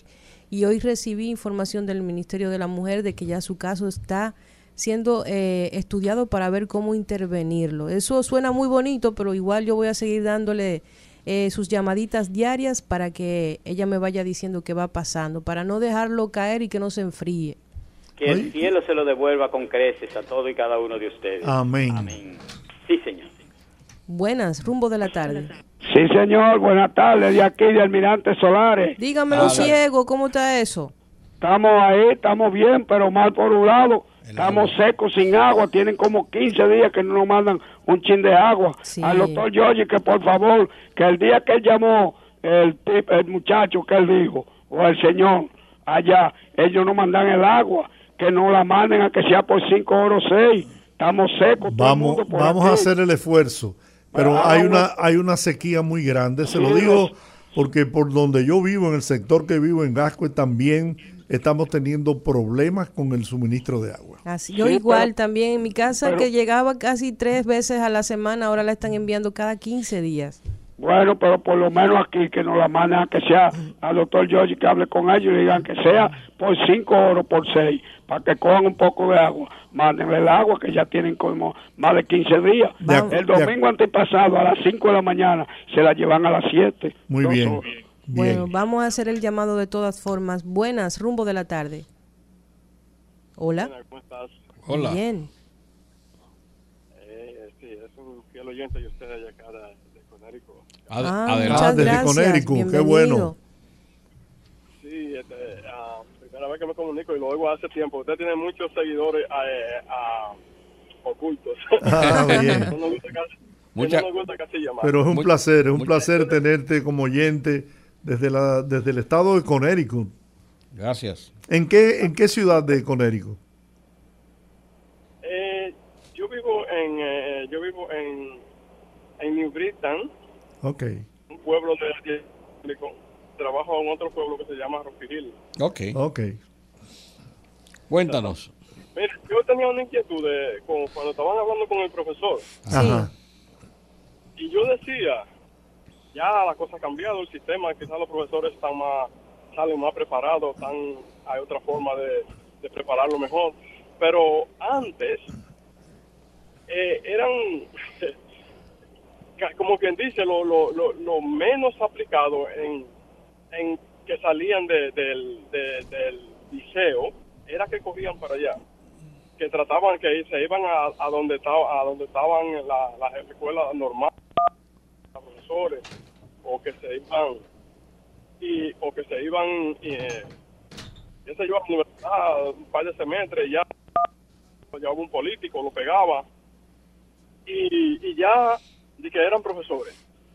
Entonces imagínese usted ¿Qué- qué- ¿Qué características? ¿Cómo pueden ense- enseñar a una gente así? Pues yo conozco muchachos allá que eran muchachos que, que yo lo ayudaba a, a- a- pasar los exámenes y, y, y, y- y después, y, y después arrastrándose ahí, tú sabes, ya sean bach- bachiller y después que eran profesores. ¿Usted se imagina? Así es. Y, así, y, de, y de eso hay muchísimos activos todavía. que están Sí, sí, claro, claro. Y siguen entrando. Bueno, Ahí es que él tiene que caer, pero él lo sabe, pero no quiso caer ahí cuando con la, con la Ah, la- que le hacía la... Claro, claro. Bueno, muchas bueno, gracias. muchas gracias. Y siga, siga llamando, no, no se ponga de que oculto, no, siga llamando. Eh, casi mente no tengo chance. Es una hora que estoy trabajando y, y, y casi mente, pero lo oigo, sí, trato de oírlo por lo menos. Bueno, Muchas un gracias. gran abrazo, compatriota. Buenas, rumbo de la tarde. Se cayó. Buenas, rumbo de la tarde. Tardes, este gran equipo. Saludos Buenas. Eh, usted empezó el tema y lo terminó, o sea, en su primera intervención que tuvo hoy, que fue con relación a la depredación de, de los ríos Sí. en este país. Eh, aquí tuvimos un gran error y lo tuvo fue el presidente Balaguer, que fue uno de los pioneros de proteger el medio ambiente y las cuencas de todos los ríos y fue el propulsor de todas las presas de ese país. Cuando Balaguer entregó este país a Leonel Fernández, a los depredadores, animales depredadores que hay en el, en el medio ecológico, entre Leonel Fernández y Danilo Medina, acabaron con todos los ríos más los del sur. Ese río de Ocoa, que eso era una belleza. ese río de ahí de Nizao, que me acuerdo yo que los fines de semana era lleno de gente bañando. Claro, Desde que entró Leonel Fernández a los gobiernos del PLD, que se comió todo eso, y continuó con Danilo Medina. Recuérdese que quien estaba en el medio ambiente en ese entonces, que era Foresta, era Pedro de Jesús Candelier en los gobiernos de, de Balaguer, y mantuvo el país atento con todo lo que era el ecosistema y, y el medio ambiente. Luis Abinader, ese hombre que tiene ahí, que lo saque de ahí. Ahí está Candelier, ahí está Zorrillo Osuna, que meta un guardia a medio ambiente y usted verá que se va a acabar el relajo. Porque los animales depredadores de Lionel Fernández y Danilo Medina acabaron con este país, como depredaron ese dinero que hoy le hace falta al Banco Central, gracias a Dios a Luis Abinader. Ese dinero que se robaron, ese dinero tiene que ir al fisco y al Banco Central y tuviéramos mejor economía, y no tuvieran ellos gritando hoy en día que el país de que está pasando hambre, si se robaron el dinero de este pueblo. Muchas gracias. Muchas gracias. Buenas, rumbo de la tarde. Miedo ambiente, atención. Sa- saludos de Puerto Rico, familia. Hey, Aníbal, ¿cómo estás? ¿Cómo estás? Olga, te la comiste ahí. lo, lo pusiste como chancleta. Eh, que que hablo, desde, hablo desde el corazón, Aníbal. Me duele de verdad ese tema aquí. No, yo lamento una not- que no, usted no, no le llegó una noticia de que una, una, una de las filiales de la ADP en un fin de semana largo dijeron que, que el, el otro día de clase no iban a para descansar. Sí, para- Claro, claro. en diciembre ellos dijeron que iban a coger vacaciones desde antes para descansar cuando, para cuando comenzaran las navidades. Bueno, en, como, en otro tema, miren, yo no sé si yo no sé si vamos a tener que hacer un movimiento de me- me- si a alguien se le ocurre que me avise para yo comprar un pasaje. No sé si si Marcha Verde, uni- unimos la, la, la sombrilla amarilla, pero se están comiendo el país y a nadie le duele. Están depredando todo, ya hasta la piedra la están machacando, se la están llevando, yo no sé para dónde, y a nadie le duele. Y al parecer al presidente nadie le informa para que haga un movimiento, para, para que mande un contingente para, la, para las áreas naturales. A nadie le duele. Se están comiendo el país hace más de un año que tú, que tú escuchas explotando mil noticias y nadie dice nada, nadie hace nada, nadie resuelve. Todo es excusa. Mucha palabrita, mucho palabreo y más nada. Si el pueblo, oye, el pueblo que, que, que esté preocupado cuando vea a sus depredadores, quemen los, los, los camiones y que hagan la botellazo, ya que ya que no hay estado pro- protector para la naturaleza, ya que no le importa a nadie al parecer. O la idea es que, te- que tengamos un desierto para vendernos a la sombra. Bueno. Que aquí la gente cree que lo que no se come no vale y la cosa aquí, la- el- el- lo que realmente es, debería ser prioridad no lo es. Buenas tardes, rumbo de la tarde. Oli, Hola, ¿y ustedes? mujer, joven aún. Ay, sí, riégalo. Cuente, Jacqueline. Pero eso no es mentira, eso es verdad. No, y pues yo estoy clara con eso. Te ¿eh? digo a ti, te digo a ti. No, di que no, atrévete a decir que no. Diga otra cosa, a ver si usted es guapo. Miren, Yo estoy tranquilo aquí. Además, yo no soy profesor, no te apures. Ay. no, pero déjame decirte, tú sabes que aparte de, del bajo índice en el liceo y en las escuelas, cuando salían del bachillerato, también es por el sueldo. Tú sabes que los sueldos de los maestros son ahora mucho más altos que los sueldos de los médicos. Aparte de, de- de todos los beneficios que ellos le sacan a través de, de la ADP.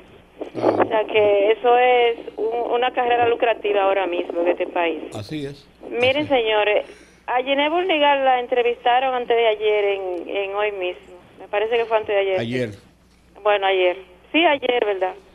Y, y déjame decirte que ella mencionó en siendo municipios y pueblos de, de, de Puerto Plata que van a asfaltar. Lo mencionó a todos. El único que ya se le olvidó fue a, a Pecabo y Baja Boriquín. Eso, eso es así. Yo estaba oyendo, yo estaba oyendo Ah, la, ¿tú la- viste? yo estaba oyendo la entrevista. Yo me tiré de entrevista fue para ver qué iba a decir, pero Yo- jamás en la vida lo mencionó. Pero qué mala suerte tiene ese pueblito, Dios mío. Y es que nosotros no vamos a morir reclamando eso. Pero como, como decía Juan Pablo, el que se cansa pierde. No nos vamos a cansar de eso. Señores, háganle caso a ese pueblito. Señores, la gente no se trata tan mal. Señores, esa gente pagan impuestos. Aunque ustedes no lo crean, pagan impuestos. Y desde los impuestos que pagan, si ustedes van a trabajar por ahí. Abur, buenas, rumbo de la tarde. Buenas tardes. Distinguido. Bien, ¿cómo estás? Todo bien, Rudy, Georgie. Aquí. Y Olga. Fíjese una cosa.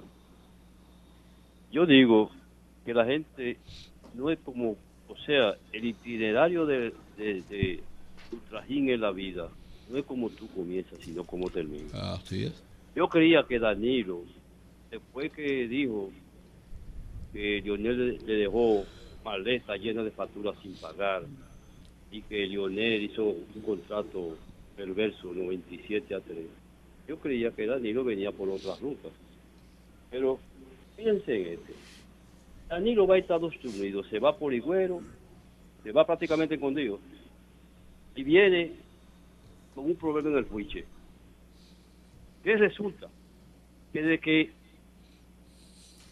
cogió el micrófono, oiga lo que dice Danilo, quieren ganar en la corte, estoy refiriéndose a Miriam Germán, van dos veces que lo ofende, quieren ganar en la corte lo que no pueden ganar en la urnas. Como que Abinader que está dirigiendo el proceso que está ventilando en los tribunales.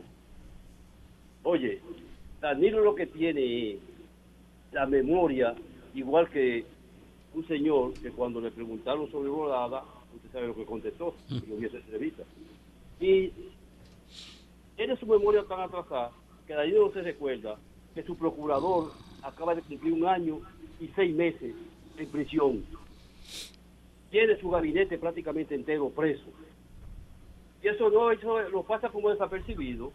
Esa, esa cuestión de Danilo de que, de que estoy enfermo, de que sé yo qué, eso es como ya lo- en el PLD no hay liderazgo, usted ve, todo el mundo sabe en la situación que está Abel.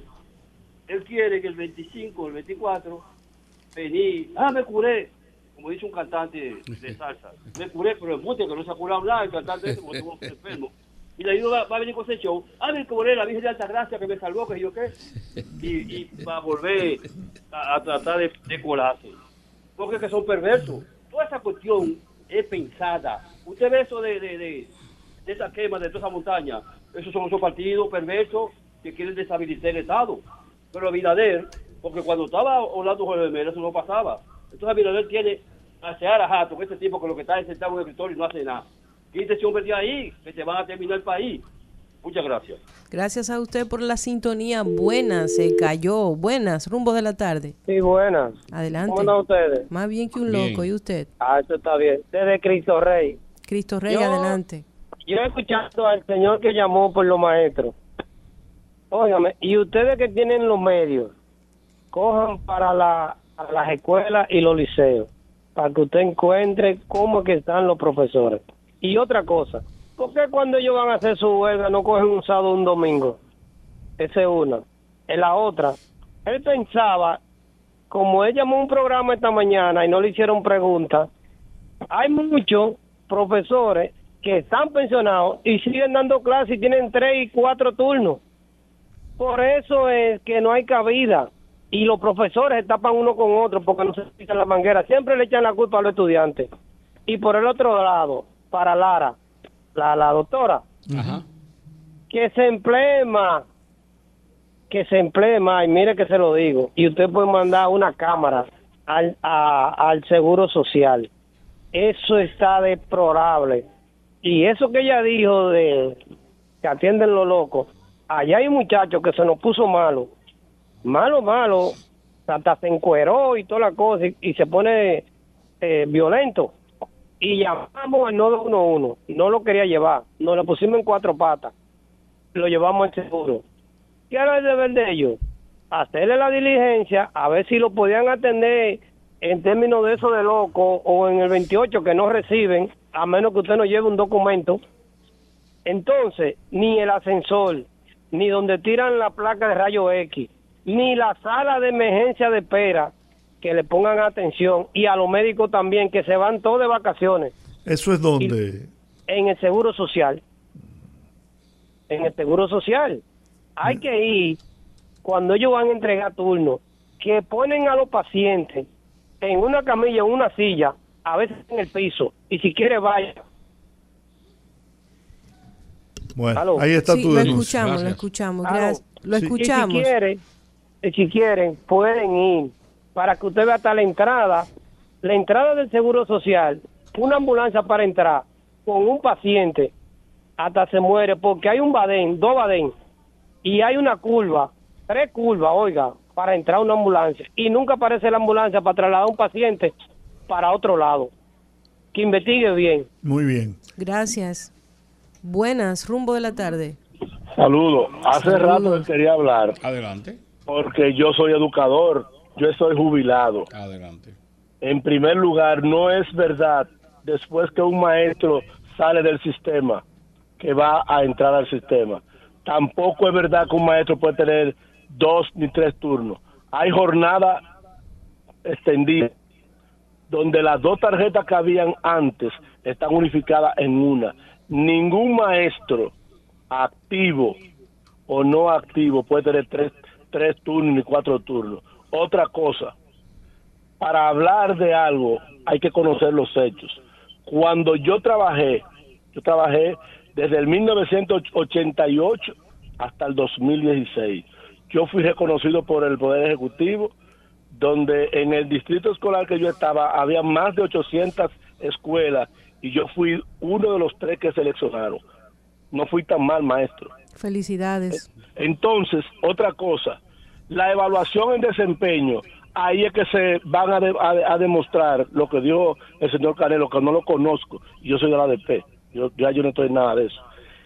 Es para ver cuáles son las falencias que tienen los profesores y se le da capacitación. Y hay muchos que se sacan del aula y lo ponen hasta en la biblioteca o en otro sitio. Porque donde yo estaba en el Fabio de Malemota, se dieron esos casos.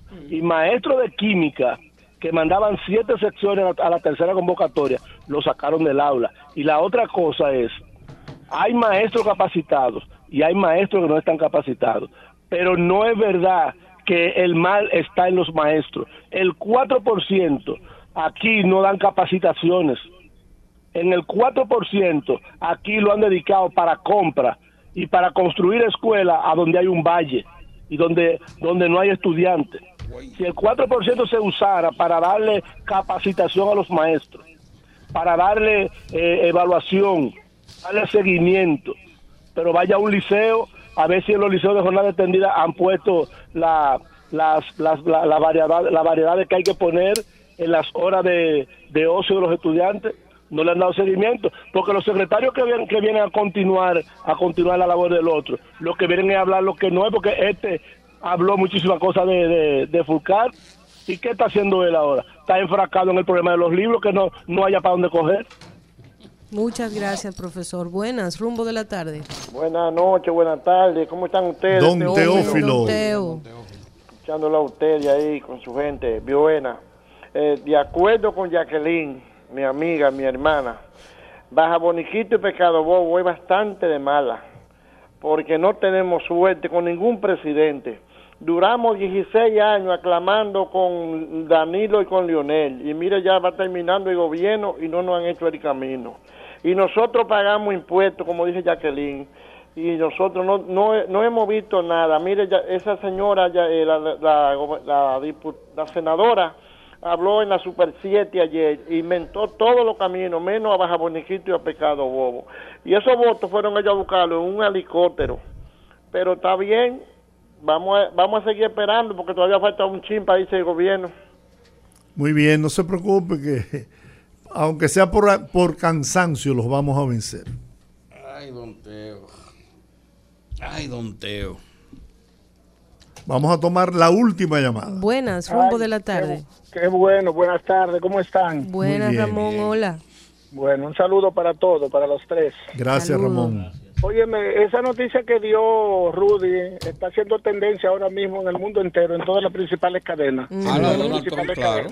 Claro. Eh, a mí me alegra mucho eso, eh, sobremanera, porque eso dice de que no hay nadie intocable y le va a dar una galleta sin mano a Hipólito Mejía aquí que dice que los presidentes, los expresidentes no se meten presos.